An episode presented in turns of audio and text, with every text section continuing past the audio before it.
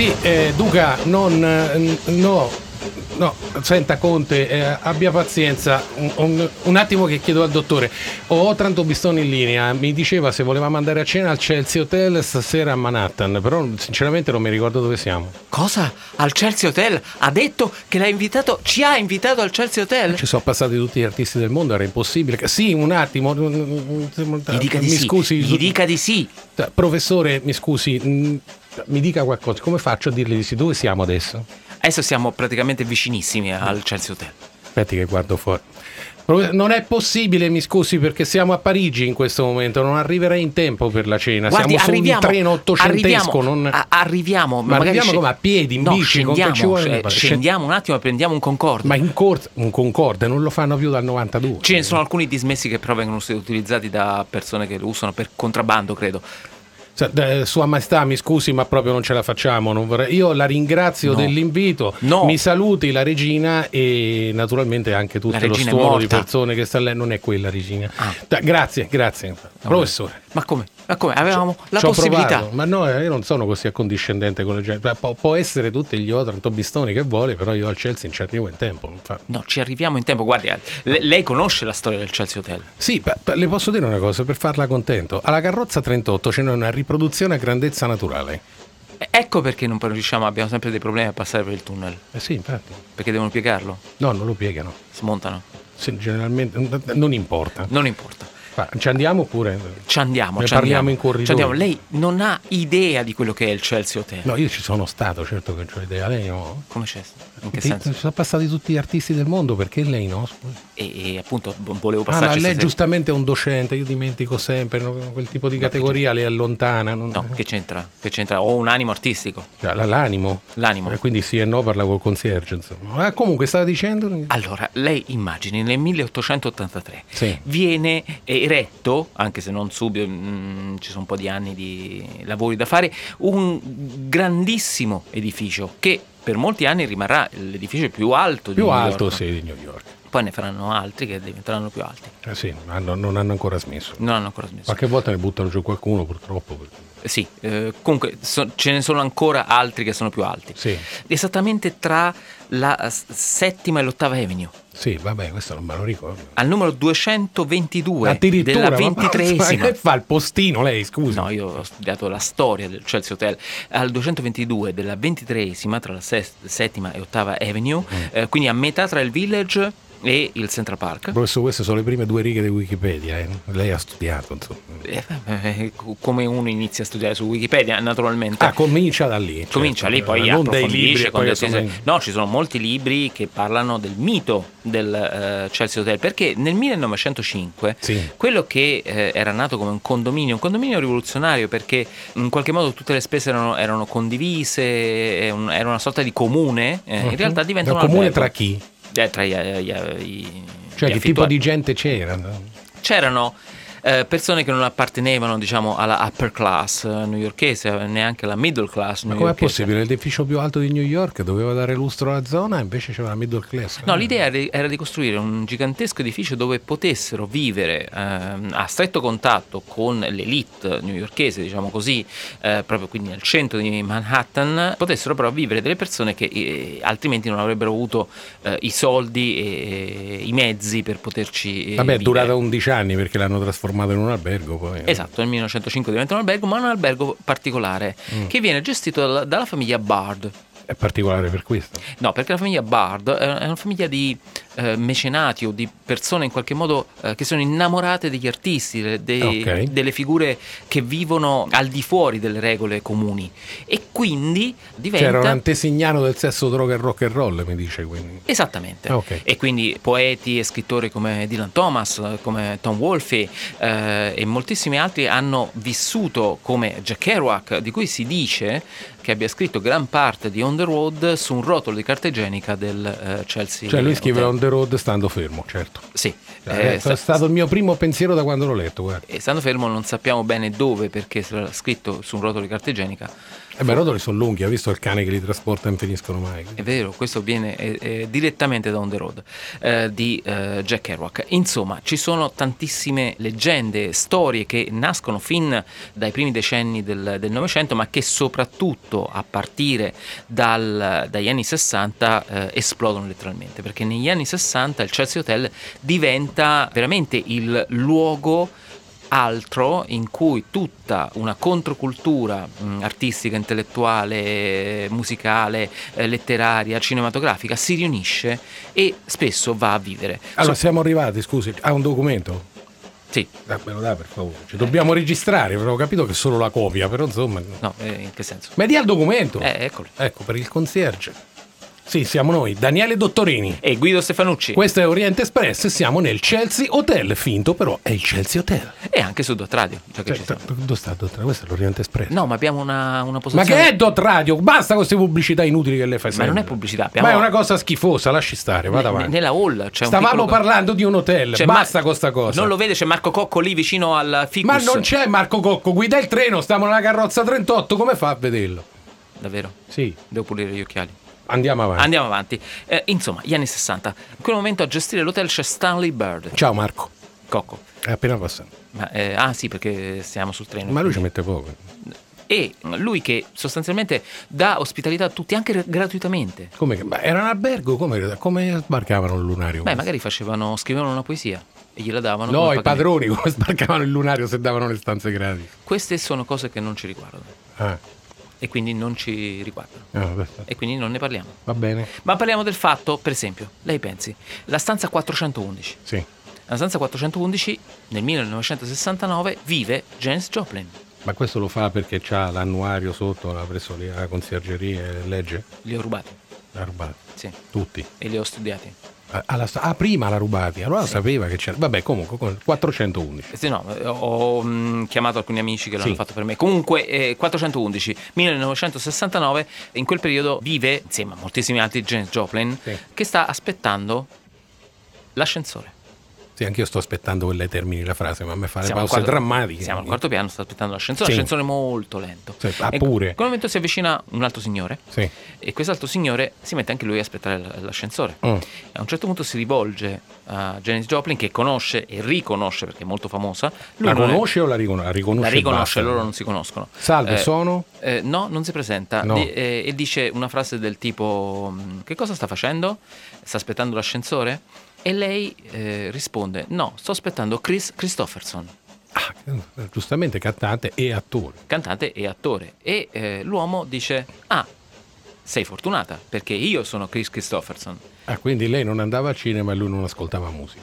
Anche perché lui non era Chris Christopherson, No, e chi era? era Leonard Cohen. Ah, All'epoca non molto famoso, ma soprattutto meno bello di Chris Christopher. molto meno bello. Sì. Ma anche Janis Joplin non era bellissima. Ma questo non Eh. importa, non faccia il sessista questa cosa. No, no, lei, ne soffriva molto. E infatti eh, si racconta che i due che poi finiscono a letto quella sera, Eh, Beh, è in albergo, ci andrei anch'io, insomma. una non, certa- eh, non- separati, Ah, insieme, insieme? insieme, Ah, insieme, ecco. insieme, nello stesso letto, nella stanza Sì. 411. Sì. E, ehm, Ma lei fatti i suoi mai, ma comunque. Eh no, stava scritto già tutto il diario. Vabbè, concerto. dai, insomma, hanno fatto le cosine. Hanno fatto le cosine e dopo aver fatto le cosine si guardano e dicono certo che eh, lei gli dice è la prima volta che vado a letto con un uomo che mm, mi repelle dal punto di vista fisico, ma mm, sono stata È bene. gentile, carina. Sì, e lui gli dice: Bene, anche tu sei eh, proprio uno schianto.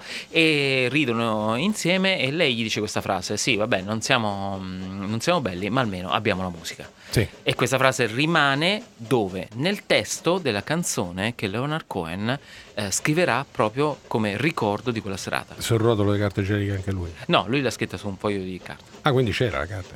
Sì, eh, non necessariamente la gente scrive. Non solo igienica. Ma per scrivere un romanzo comunque ci vuole la carta Leonard igienica. Cohen mi ha detto. Chelsea Hotel number 2. no? Ce l'abbiamo. Eh sì. I remember you well in the Chelsea Hotel. You were talking so brave and so sweet, giving me head on the unmade bed while the limousines wait in the street. Those were the reasons, that was New York. We were running for the money and the flesh. and that was called love. For the workers in song, probably still is for those of them left. Yeah, but you got away, didn't you, babe? Just turn your back on the crowd. You got away, I never once heard you say, I need you. I don't need you. I need you. I don't need you. And all of that jiving around. I remember you well in the Chelsea Hotel. You were famous, your heart was a legend. You told me again you preferred handsome men, but for me you would make an exception. And clenching your fist for the ones like us who are oppressed by the figures of beauty. You fixed yourself. You said, Well, never mind. We are ugly, but we have the music. And then you got away, didn't you, baby? You just turned your back on the crowd. You got away, I never once heard you say, I need you. I don't need you. I need you. I don't need you. And all of that jiving around.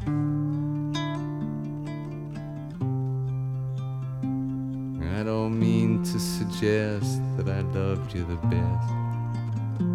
I can't keep track of each fallen robin. I remember you well in the Chelsea Hotel. That's all, I don't even think of you that often. Ed era anche spaventosamente somigliante a Giorgio Gaber Leonard Cohen. All'epoca, all'epoca. Ah, perché que- dopo no. Eh, beh, dopo diciamo che le cose cambiano un pochino, ma c'è da dire che nel testo della canzone si racconta tutta la storia. Sì. Si racconta tutta la storia quando, lei, eh, quando lui dice mm, di solito vai, eh, vado a letto con, con uomini belli, ma nel tuo caso ho fatto un'eccezione. Lo dice lui Lo questo. dice lui nella canzone, Sì. appunto, in cui ricorda questa notte all'hotel meravigliosa per tutti, per tutti e due, anche per questa frase finale, eh, saremo anche brutti, ma però noi abbiamo la musica. E c'è un documentario eh, piuttosto bello di una decina di anni fa, diretto da Abel Ferrara. E non muore nessuno nel documentario. No, no, È strano. è molto bello, ma non muore nessuno. E t'ha fatto Ferrara. Eh, però parla anche di gente morta, quindi comunque, Ah, ecco. ovviamente. E che si intitola Chelsea on the Rocks, Mhm. che è appunto dedicato al Chelsea Hotel, dove lo stesso Ferrara è vissuto per un certo periodo Essendo a New un York. artista. Essendo un artista, essendo un newyorkese, tra l'altro ha lasciato casa e è andato a vivere ehm, al Chelsea Hotel per un periodo. Torna dopo molti anni, Ferrara tra l'altro vive in Italia, vive a Roma eh, da, da diverso tempo, torna negli Stati Uniti a fare questo film e eh, racconta da una parte eh, la storia dell'hotel, dall'altra una serie di storie che hanno alimentato la leggenda dell'hotel. Tra l'altro incontra Milos Forman. Eh, Milos Forman, regista cecoslovacco all'epoca perché esisteva la... Che aveva fatto Amadeus. No? aveva fatto Amadeus, ha fatto Hair, la versione cinematografica Eh, del musical. l'aveva fatto vent'anni prima. Esatto, ha fatto eh, poi tutta una serie di... di, di, di No, gli altri film. non se li ricorda nessuno. questo. Va bene, comunque insomma, eh, film anche importanti. Siccome è storia del cinema non se li ricorda nessuno. ovviamente. Ehm, una delle caratteristiche del, del cinema di Forman è quello di eh, fare dei film su dei personaggi eccentrici, personaggi che sono fuori dalla- dalle righe in più di un senso, personaggi creativi eh, che spesso vengono travolti ehm, dalla loro creatività, eh, diventano vittime essi stessi, si consumano eh, e vivono la loro vita molto, velo- molto velocemente, la bruciano letteralmente. Amadeus è se vogliamo, non plus ultra di non tutto plus ultra ciò. di tutto ciò, Eh, anche perché è una, mm, è una biografia assolutamente romanzata, si basa sul romanzo di Pushkin, Mozart e, e Salieri, Eh, la ricerca storica ha accertato con, un-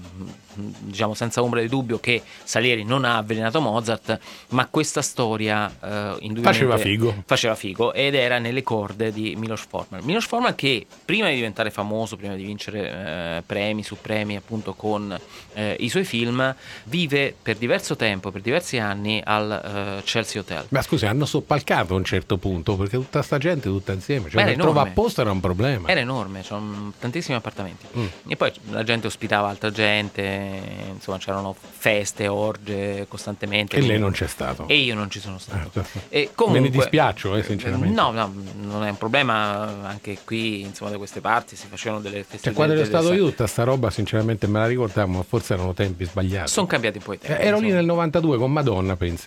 Pensi che nel, eh, la- le storie del Chelsea Hotel sono legate anche a, mm, anche a storie brutte, anche a morti, omicidi. Dylan Thomas muore, per esempio, nel Chelsea Hotel dopo aver eh, ingoiato 18 bicchieri di whisky. Vabbè, quella è stata una scelta, invece la compagna di Sid Vicious l'hanno trovata morta, non si sa manco perché. Sì, con 38 Ed coltellate. era la camera 200, non faccia il furbone con la 411 perché anch'io so le cose. No, era la camera 200, quella dove Nancy Sprungen, la fidanzata di Sid Vicious, viene trovata morta. L'ho detto eh, adesso. appunto, ma lui viene arrestato, poi Eh, viene sì. liberato. poi Certo, muore. Eh, no, sì, però parecchio dopo. No, no, qualche mese dopo di overdose. Comunque, quello che ci interessa sapere è che Milos Forman racconta eh, nel film Chelsea on the Rocks una storia eh, legata al tempo in cui viveva in- nel- nell'hotel.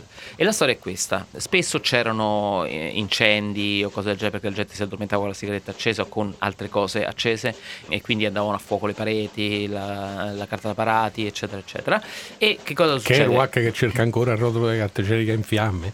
Succede che praticamente a un certo punto si diffonde fumo per tutta un'ala del- dell'hotel e eh, quindi scatta l'allarme e vengono chiamati i pompieri. Scatta l'allarme e quindi Milos Forman esce disperato eh, velocemente da- dalla camera ma si rende conto, tra di- soprattutto quando la porta gli si chiude alle spalle e quindi non può più rientrare all'interno del- della camera perché sono quelle porte d'albergo che una volta chiuse non si, ri- non si riaprono eh, a meno che non si abbia la chiave e si rende conto di essere uscito con solo una t-shirt addosso e basta. Ah, Eh. Perché lui dormiva così, eh, gli Sì. piaceva così Milos Forman, sa- eh, Idrante al vento, insomma. idrante al vento. Eh, sta di fatto che rimane qui, c'è il fumo, arrivano ehm, stanno arrivando i pompieri, lui è un po' in imbarazzo, quindi non sa bene che cosa fare. Si apre una porta e esce fuori una ragazza che lo guarda. Lui senza scomporsi gli dice senti sono rimasto fuori non avresti qualcosa da mettermi da prestarmi che possa mettermi sotto in modo che insomma non faccia eh, vedere a tutti le mie pubenda? E la ragazza dice sì certo. Rientra in casa e uscendo gli porge una gonna. Quindi lui si mette la gonna e va con la t-shirt e la gonna eh, a vedere cosa succede, osserva i, i pompieri in azione che stanno cercando di spegnere il fuoco, solo che non c'è un fuoco in realtà, è una pentola che una vecchia signora che abitava lì, Che non era un artista. che non era un artista, era una vecchia signora che abitava probabilmente dai tempi in cui era ancora un, um, Un residence. un residence, un condominio, aveva lasciato la pentola eh, sotto il fuoco che stava bruciando, ma non c'era un incendio, ma stava facendo un fumo eh, impressionante. Perché arriva- era sotto il fuoco e non sopra. Esatto, e quindi arrivano i pompieri, sfondano, cominciano a, a muovere le loro pompe piene di acqua, gli idranti, ettolitri di acqua che c'è e uccidono la vecchia Uccidono la vecchia. col be- sì, con l'acqua. Che stanza era? Non mi ricordo. Ah, perché era un appartamento Sì, privato. minore. Eh, e- e- e in ogni caso eh, risolvono la questione, però eh, la, la vecchia non c'è più. ok, e, e, e Forman con la minigonna? E formano con la minigonna. Vede tutto e lo vede racconta tutto nel- e lo racconta nel, nel documentario. Ah, E di tutto il documentario di Forman lei si ricorda questo aneddoto? No, mi ricordo molte cose, ma questo era particolarmente piccante. Ah, ah, era picca la morte della vecchia, sì. Sì, co- ehm, con l'osservatore in, in gonna. Sì, sì, sembra un titolo anni 70 del cinema italiano di genere. Ma ascoltiamo un brano tratto da Amadeus 1984 di eh, Milos Forman. È il momento in cui Mozart, ormai malato, a letto, morente, eh, detta a Salieri il Requiem, la composizione del, mm, del Requiem. E è una scena molto lunga, ne sentiamo solo una, solo uh, una parte ed è appunto lo scontro tra eh, la genialità creativa destinata a finire presto, a bruciarsi e diciamo la mediocrità compositiva rappresentata da, mm, da Salieri che po- poverino dopo questo film eh, è, è, diventato una sorta di, di, di mostro quando invece era un dignitosissimo compositore sì, di ma Porta era il libro Vienna. che l'ha ridotto così. È il libro che l'ha ridotto così, anche e soprattutto il film, interpretato da Murray Abram nel film, mentre Tom Hughes è, è, appunto il giovane Mozart, il giovane perché poi muore abbastanza giovane, a 34 anni mi sembra. Eh, sentiamo la scena del film. Sì. Confutatis, La minore. Cominci con le voci. Prima i bassi. Secondo quarto della prima Che misura. tempo? Che tempo? Quattro quarti. Secondo quarto della prima misura. La. Confutatis. Seconda misura, secondo quarto. Maledictis. Capisce? Sì, sì, sol diesis. Sì, certo. Secondo quarto della terza misura. Mi. Flammi sacribus addictis. Pausa. Maledictis, flammi sacribus addictis. Acribus dictis. Mi segue? Penso di sì. Ti qua.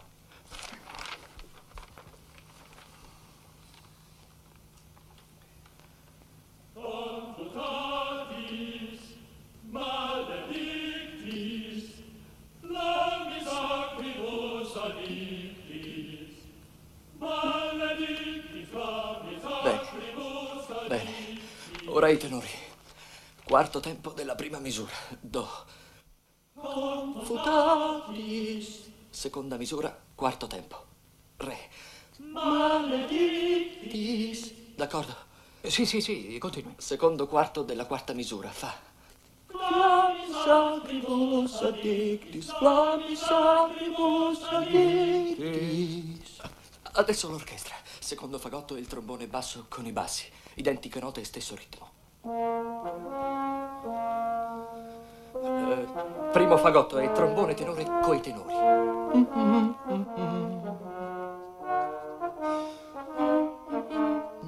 Troppo veloce. Ha scritto? Non corre così. Ma ha capito? Primo fagotto e trombone con cosa? Con i tenori. Identico. È logico. Gli strumenti raddoppiano le voci. Adesso, trombe e timpani. No. Trombe in re. No, no. Stia a sentire. No, non capisco. Ascolti. Trombe in re. Due la in ottava. Al primo e al terzo quarto. No. Sì, vanno con l'armonia.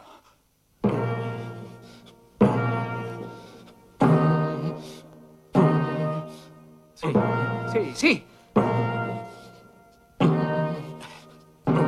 Sì. Sì. Sì, ora capisco. Sì, sì. Ed è tutto. No, no, ora ci vuole il fuoco. Gli archi all'unisono. Ostinato in là. Ecco, così. E quello dopo una terza sopra. Sì. Ha capito? Sì, sì. Faccia credo vedere. sì.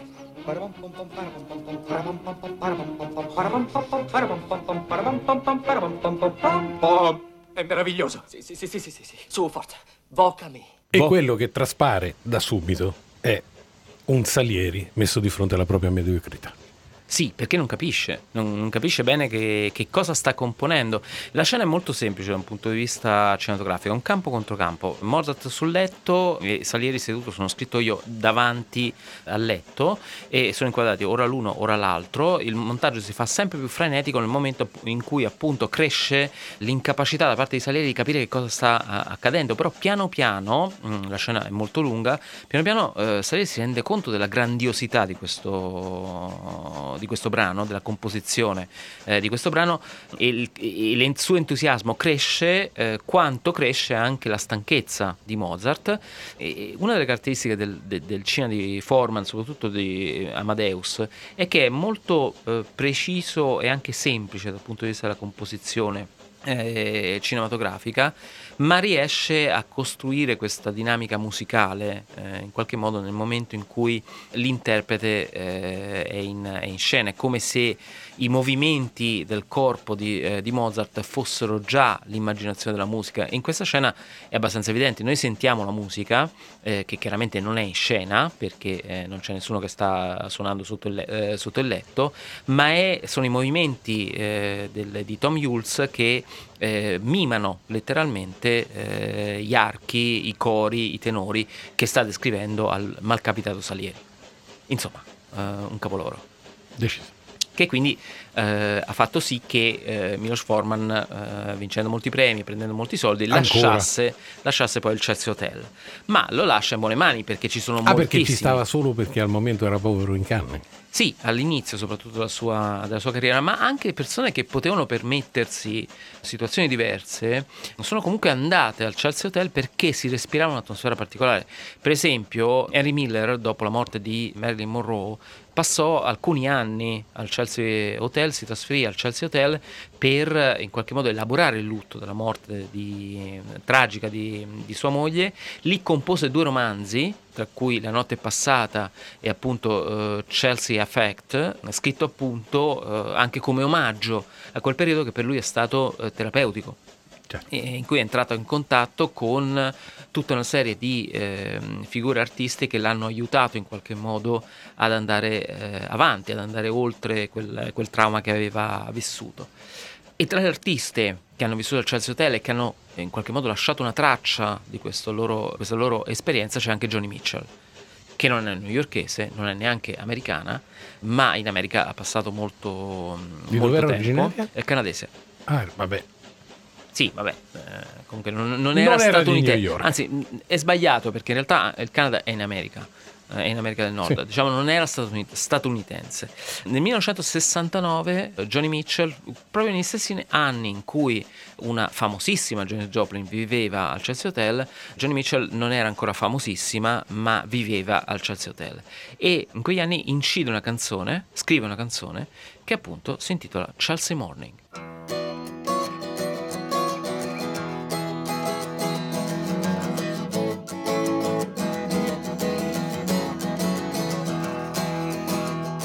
Woke up, it was a Chelsea morning, and the first thing that I heard was a song outside my window, and the traffic wrote the words. It came a ringing up like Christmas bells, and wrapping up like pipes and drums. Oh, won't you stay? We'll put on the day, and we'll wear it till the night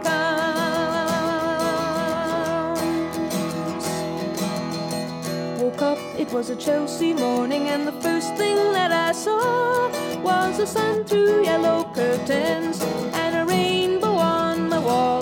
The red, green, and gold to welcome you, crimson crystal beads to beckon. Oh, won't you stay? We'll put on a day. There's a sun show every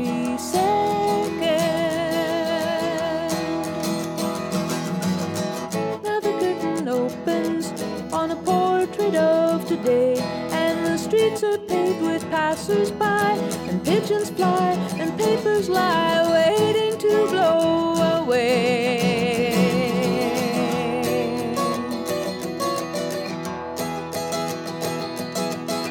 Woke up, it was a Chelsea morning, and the first thing that I knew, there was milk and toast and honey, and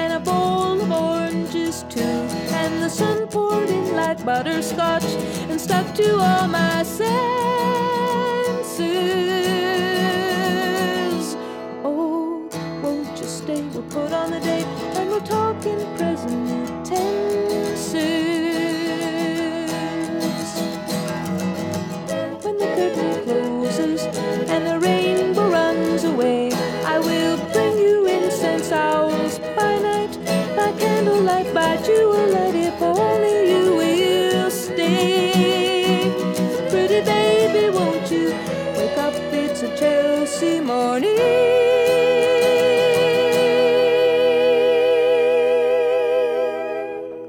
La voce inconfondibile di Johnny Mitchell che ci ricorda ancora una volta quanto questo hotel sia entrato nelle, eh, nell'immaginario grazie anche a quello che gli artisti hanno fatto per il Chelsea Hotel. Molti scrivevano canzoni, poesie, dipingevano quadri, sculture che regalavano o, o meglio, eh, che davano al proprietario in cambio della possibilità di stare eh, nell'hotel eh, senza pagare mh, né un affitto né un conto eh, per l'hotel stesso. E Stanley Bard accettava questo, anzi lo chiedeva in qualche modo più eh, qualcuno ha detto più eri completamente folle, sballato, drogato e artista e più lui ti amava. Anche artisti squattrinati eh, come Johnny Mitchell sono passati per il, eh, per il Chelsea Hotel e naturalmente non poteva non vivere un periodo della sua vita al Chelsea Hotel anche Iggy Pop e naturalmente anche Tom Siamo Waits. arrivati al non plus ultra. Esatto. Iggy Pop e Tom Waits che eh, in periodi diversi ma che comunque eh, hanno fatto in modo di farli conoscere pur essendo due artisti diversi per, eh, per, eh, diciamo, Ma con una raucedine in comune, che Assolut- raramente accade. Assolutamente, Eh, comunque con una ricerca musicale che li ha portati in territori decisamente divergenti, ma che in qualche modo li ha fatti rispettare uno eh, nei confronti del- dell'altro, Eh, sono in un certo senso amici, pur non essendo amici, tant'è che un altro newyorkese eh, importante come Jim Jarmusch li riunisce insieme in uno dei film più folli, in un certo senso, e anche divertenti a volte, mm, dipende dagli episodi, che è Coffee and Cigarettes, che è un eh, film del eh, 2003, in cui Jarmusch in un bianco e nero mm, secchissimo, lo stesso bianco e nero che ehm, aveva utilizzato appunto In Dan by Law. in Dan by Law, eh, dirigendo John Lurie, eh, Tom Waits e Roberto Benigni, mh, quel film fantastico appunto che è eh, Down by Law, eh, più o meno qualche anno dopo eh, riunisce eh, tra l'altro gli stessi attori insieme a moltissimi altri eh, in un film episodi in cui in un bar delle persone, ogni volta diverse, si riuniscono e eh, chiacchierano di fronte a un caffè e eh, a un pacchetto di sigarette. E quindi eh, fumando e eh, prendendo caffè, in un periodo in cui era ancora possibile nei locali pubblici fumare, eh, Ma dato chi erano, direi che l'avrebbero fatto, fatto in ugualmente. ogni caso, eh, anche perché i, il bar, i bar non sembravano proprio di primo, eh, primissimo, primissimo livello, questi episodi di un film che quindi è tutto parola, eh, sostanzialmente. Gran parte dei dialoghi poi sono improvvisati, nel senso che Jarmusch dice a- ai suoi attori di interpretare loro stessi.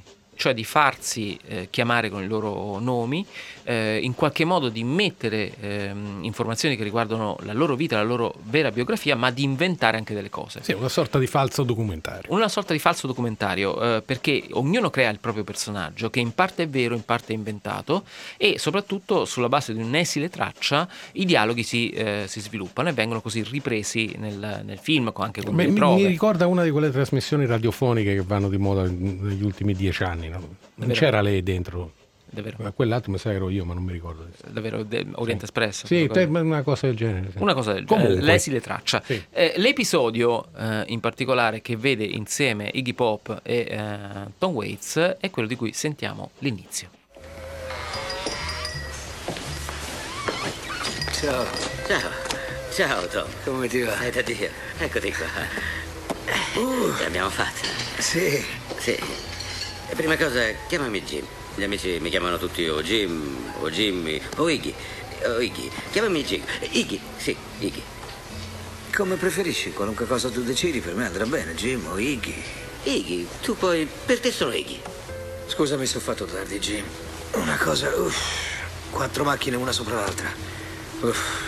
E stamattina alle nove avevo anche fatto un cesareo, non ti dico, ne ho salvate di vite su quell'autostrada oggi.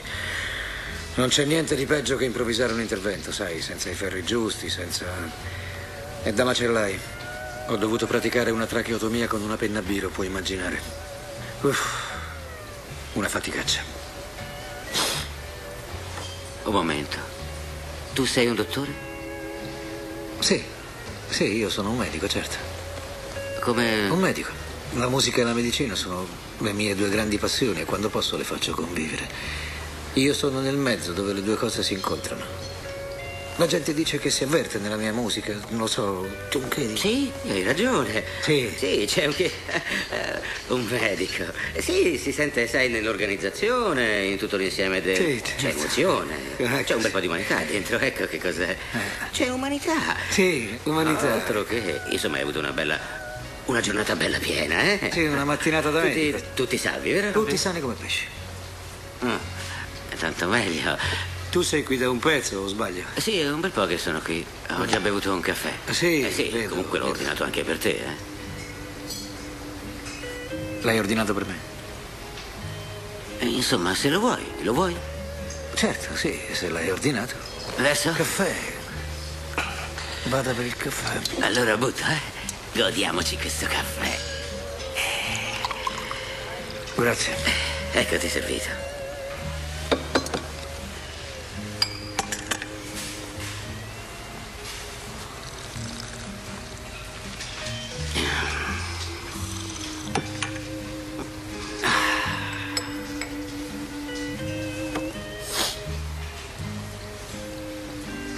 Sono tue le sigarette? No, erano già lì quando mi sono seduto. Ah. Tu non fumi, no? No. No, ho smesso. Grazie al cielo neanch'io. Un taglio netto. Basta veleno, ormai sono 25 anni. Ah, mio Dio. Finito. Sono pieno di energia. Oh, io sono rinato. Poi da quando ho smesso, insomma, tutto, tutto è più... Sì, sì, è tutto più a fuoco, pazzesco, è vero. È vero? Per me è uguale. Che pena mi fanno quei coglioni. Che si affumicano cervello e bronchi. Non hanno forza di volontà. sempre col ciuccio. Sì. Sai cosa? Il il bello è quando si smette che. è che avendo smesso. posso anche fumarne una. Perché ho smesso. Capisci? È un fatto ornamentale, non è mica. non l'aspiro nemmeno. Mm. Perché non mi tieni compagnia? Perché no? Sì, tanto ho smesso anch'io. Certo, Sì, l'essenziale è smettere, poi una te la puoi fumare, no? Adesso posso, no? Come no? Ok. Ecco. E guarda caso anche Woody Allen, sempre a Manhattan, nel film Manhattan, fa la medesima cosa. Un fu- non fumatore che soltanto per scena, solo per averla in mano. Diventa più figo. Esattamente. E dice non l'aspiro nemmeno. Con una Mary Ellen Hemingway, se non ricordo male. Sì, che era fidanzato nel film con eh, Mariel Hemingway, che era una ragazzina. Mi sa il eh, primo all'epoca. film, forse. Sì, eh, probabilmente il primo film che aveva 18 anni, un- un- una cosa del genere. Altro grande film su New York, in qualche modo. New York era la sua città e lo sarebbe Sarebbe sempre, sempre, sempre stata. Racconta Arthur Miller, non Harry Miller come erroneamente ho detto prima, Arthur Miller, eh, che nel Chelsea Hotel era possibile essere eh, sballati tutto il giorno, semplicemente aspirando il fumo di marijuana che eh, rimaneva nell'ascensore. Sì, l'avevo detto all'inizio, infatti, che c'era questa cosa. Sì, c'era questa cosa, e era probabilmente un deodorante per gli ambienti che si utilizzava al eh, Cioè, Chelsea alla canapa, sì. Anche Arthur C. Clarke. Il- lo scrittore, Ha fatto la fondazione lì dentro per quanto era fuori. Eh, ha scritto diciamo, l'adattamento cinematografico di 2001 di nello spazio nel 62 eh, al Chelsea Hotel, anche se poi eh, Kubrick ci mise qualche anno per, eh, Beh, farlo. per mettere su quell'impianto qualcosina serviva. Eh, Sette anni dopo, nel 1969, esce finalmente il 2001 La Odissea nello faccia lei una stazione spaziale rotonda in cinque anni. Questo è anche vero. Ma come omaggio a Tom Waits, che tra l'altro nel film di Jarmusch eh, c'è un brano di Tom Waits, ma è un brano strumentale, tra l'altro suonato insieme a un percussionista che non conosco, e quindi volevo omaggiare in qualche modo eh, questa presenza di Tom Waits al Chelsea Hotel con un altro brano. Eh, un Ah, brano non quello, perché dato che non ci ricordiamo chi è il percussionista, sì, lasciamo eh, stare. lasciamo stare, Corre. eh, e, e- e sostanzialmente ci interessa perché non è un brano da un album di Tom Waits, Ah, perché è l'album di qualcun altro? è l'album di qualcun altro, è l'album di Mark Ribot. Ma di chi è la canzone? Chi l'ha scritta? La canzone è una canzone partigiana italiana. mm, Di cui non si ha memoria della prima scrittura, insomma. Eh, sì, mm, non sappiamo chi l'ha scritta. La canzone è è la canzone dei partigiani, cioè Bella Ciao. Sì. Ah, beh, Eh, insomma, è una hit. È una hit che eh, tra l'altro eh, è tornata prepotentemente sulla cresta dell'onda negli ultimi, mm, eh, negli ultimi anni e che Mark Ribot inserisce in un album del 2018 eh, che, si- che si intitola Songs of Resistance, Ok. eh, canzoni della E resistenza. decide di chiamare Tom Waits. e decise di chiamare Tom Waits ad interpretare la versione inglese di eh, Bella Ciao che si intitola Goodbye Beautiful e che qui sentiamo con appunto Mark Come Ribot. fai a mettere Goodbye Beautiful dentro a Bella Ciao, scusi? Cioè anche pronunciandolo bene, non come noi. Per Ma dire. Tom Waits pronuncia le cose comunque alla Tom Waits. In maniera cui- gutturale, In maniera quindi. guttusale. Sì. Eh, e noi la sentiamo Beh. appunto. Goodbye Beautiful, Mark Ribot alla chitarra, Tom Waits alla voce. One fine morning, I woke up early. Bella ciao, bella ciao, bella ciao. One fine morning, Early to find the fashions at my door. Oh, Partigiano, please take me with you. Bella ciao, bella ciao, goodbye, beautiful. Oh, Partigiano, please take me with you. I'm not afraid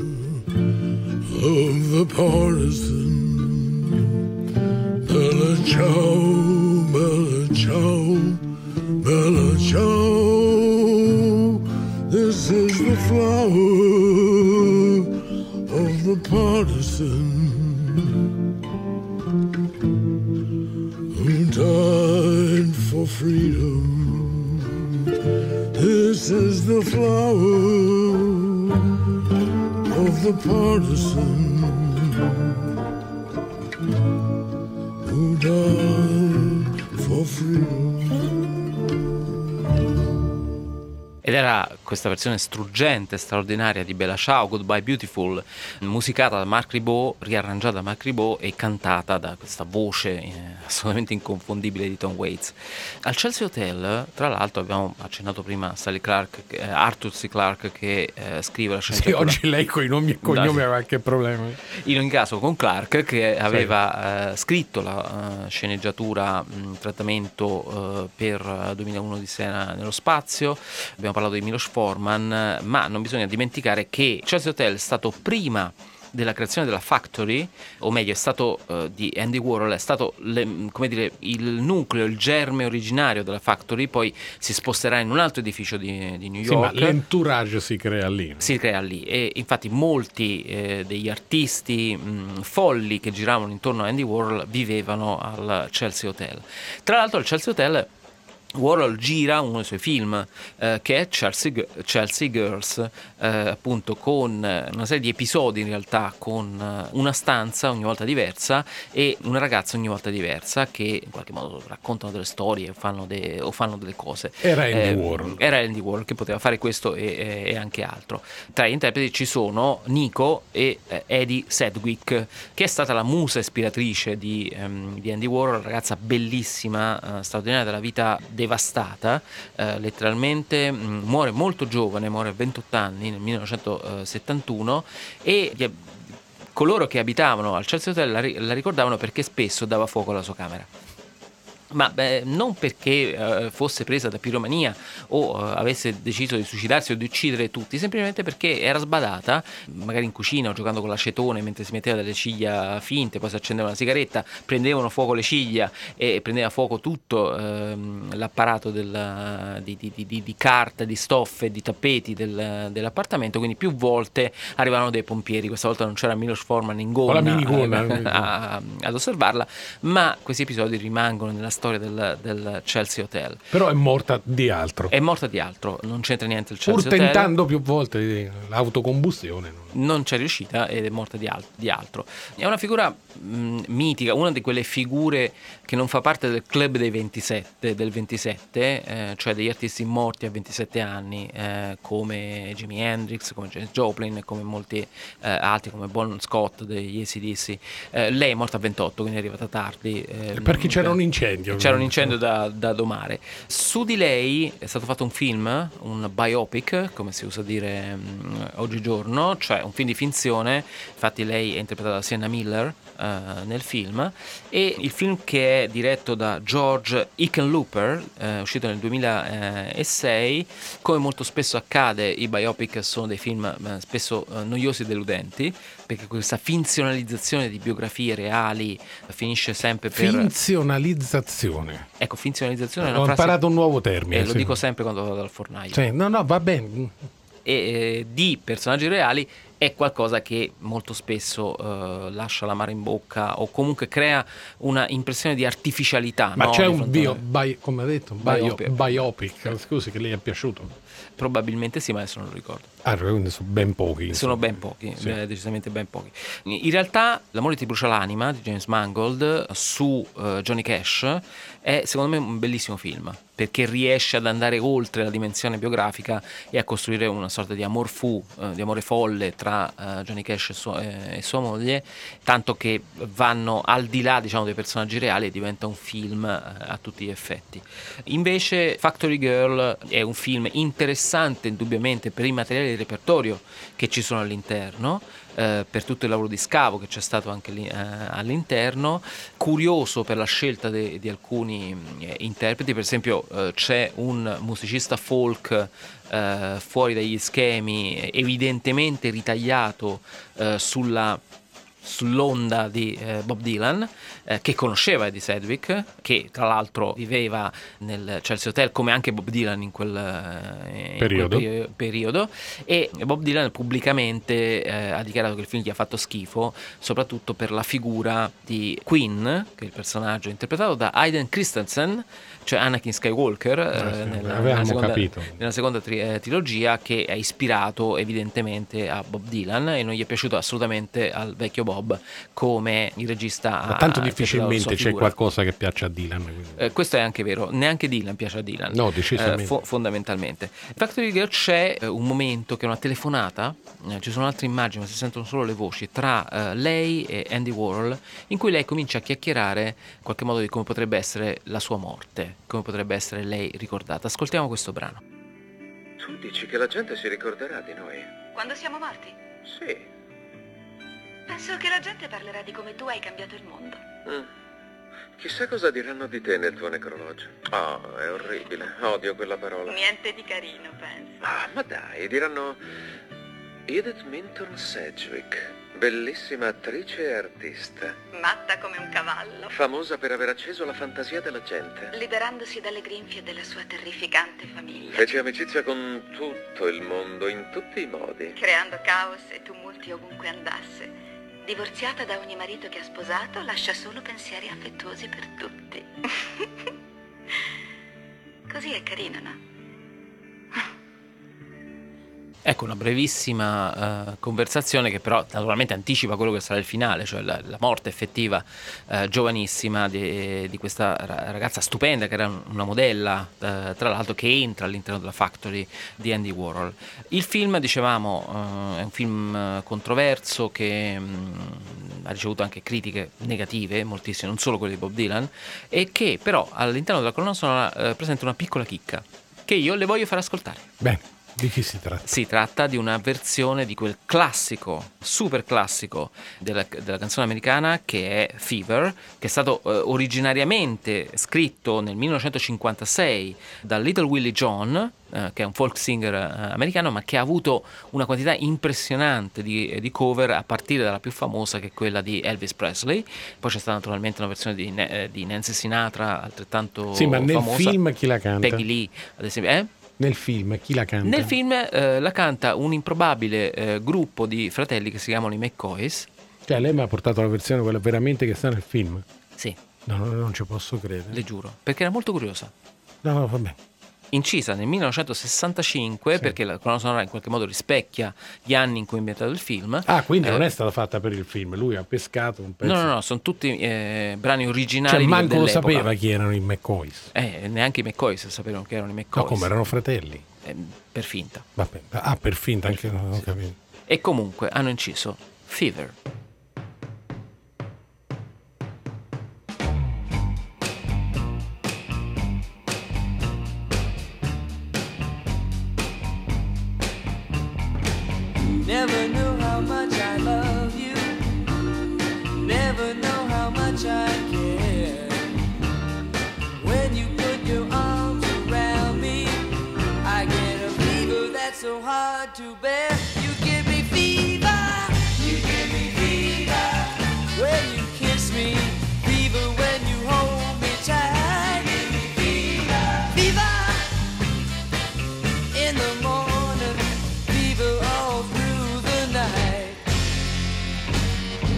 Lights up the daytime, moon lights up the night.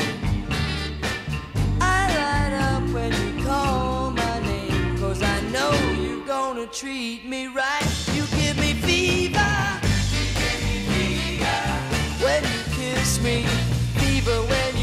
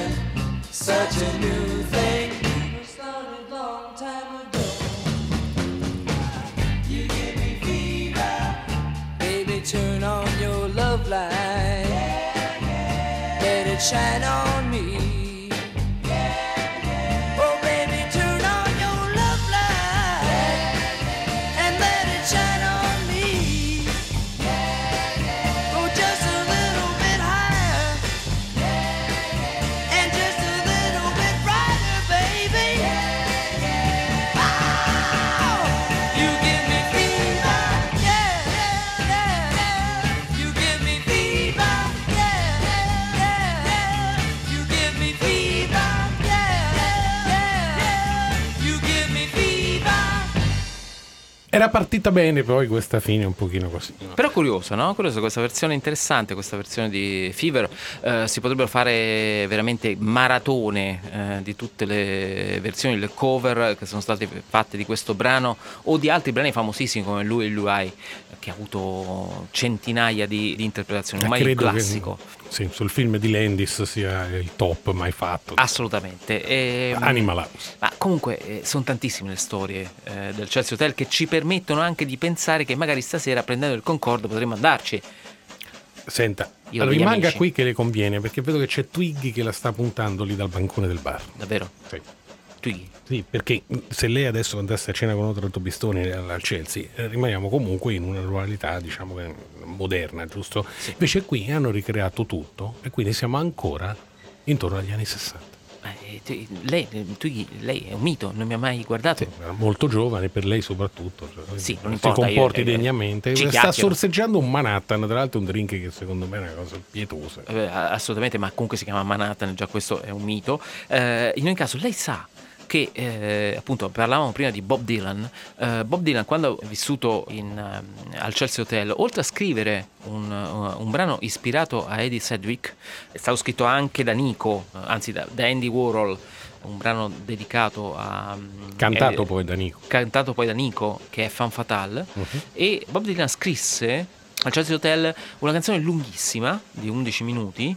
Non è la prima canzone lunga che aveva scritto, anche Desolation Row è un altro brano lunghissimo, ma questo, eh, scritto nel 1966, anzi inserito, in realtà l'ha scritto prima, almeno una parte, poi la parte finale eh, è stata aggiunta successivamente quando lui ha lavorato al doppio album Blonde on Blonde nel 1966 è finalmente uscita questa Sad Eyes Lady of Lowlands, cioè la, eh, la signora dagli occhi tristi delle terre basse, che parla eh, in maniera incantata di una donna, eh, descrivendola in modo poetico, un testo eh, veramente visionario e straordinario. Cosa intendiamo per terre basse? Ecco, cosa intendiamo per terre basse? Si sono, sono chiesti molti fino al momento in cui eh, Dylan, scrivendo un'altra canzone eh, che si chiama Sara, che è dedicata appunto alla moglie Sarah Lowndes, all'epoca moglie di eh, Bob Dylan, canta nella canzone Sara Ho scritto per te una canzone quando era al Chelsea Hotel che si intitola Sad Eyes of Lowlands lo canta proprio nel, eh, nel brano Sara. Quindi spiega l'arcano chi è, tutti si sono chiesti chi è questa donna e in fondo Lowlands eh, riecheggia eh, Lowns che è il nome di mm, Sarah Lowns la moglie eh, all'epoca di Bob Quindi Dylan la Chadwick non c'entrava più niente. non c'entrava assolutamente più nulla e eh, tra l'altro eh, Sarah Lowns guarda caso abitava anche lei Ma al è Oriente Chelsea Espresso Novella 2000, mi scusi. Eh, no è, è Chelsea 2000 Ma è scatenato stasera con è queste meraviglioso, è meraviglioso. Io dobbiamo andare. Guardi, che io ho degli amici. il Cioè, lei mi sta dicendo che adesso mi spara 11 minuti del premio Nobel che si è rifiutato, tra l'altro, di andare a prendere il Nobel perché lui di fronte a queste cose rimane veramente schifato e me la mette tutta intera? Sfumabile. È sfumabile, è sfumabile. Sfumabile. Ah, Così per farmela passare un pochino meglio. Ma comunque bellissimo. Sad Eyes.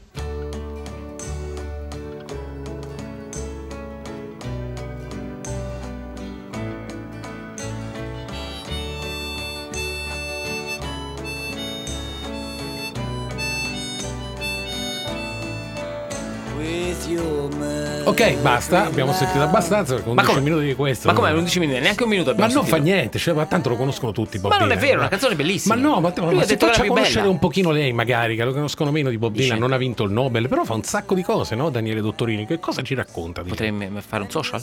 un social. Faccio se ne frega di queste cose. Lei, no, scusi, TikTok. dice sempre che trasmette per radio, non l'ho mai vista, sinceramente. No, No, in che senso? Vabbè, no. Oh,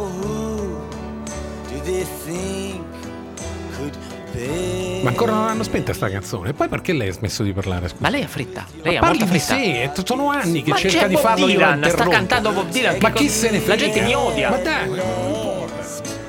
and your street car visions, which you place on the grass.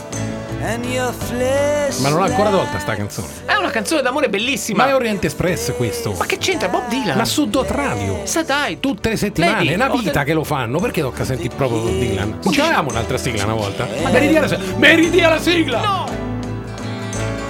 sad-eyed lady of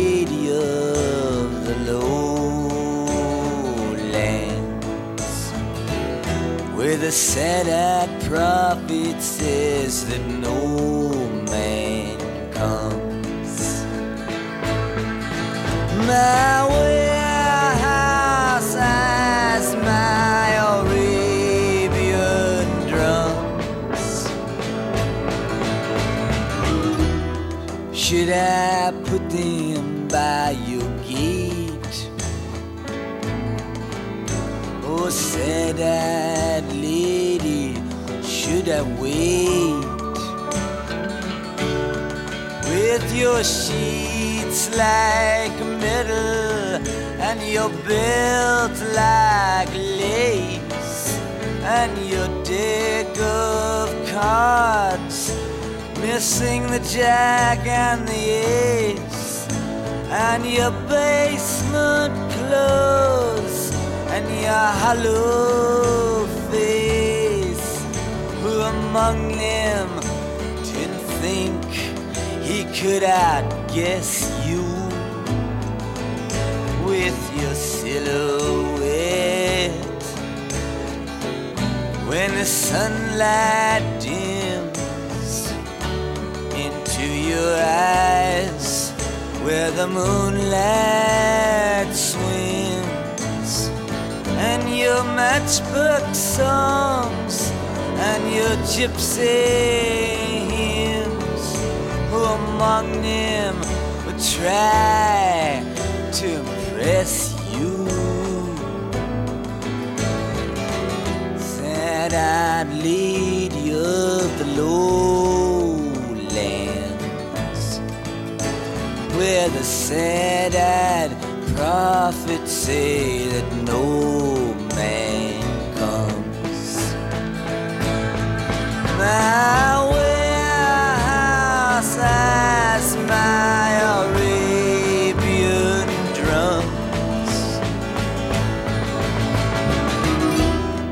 Should I put them by your gate?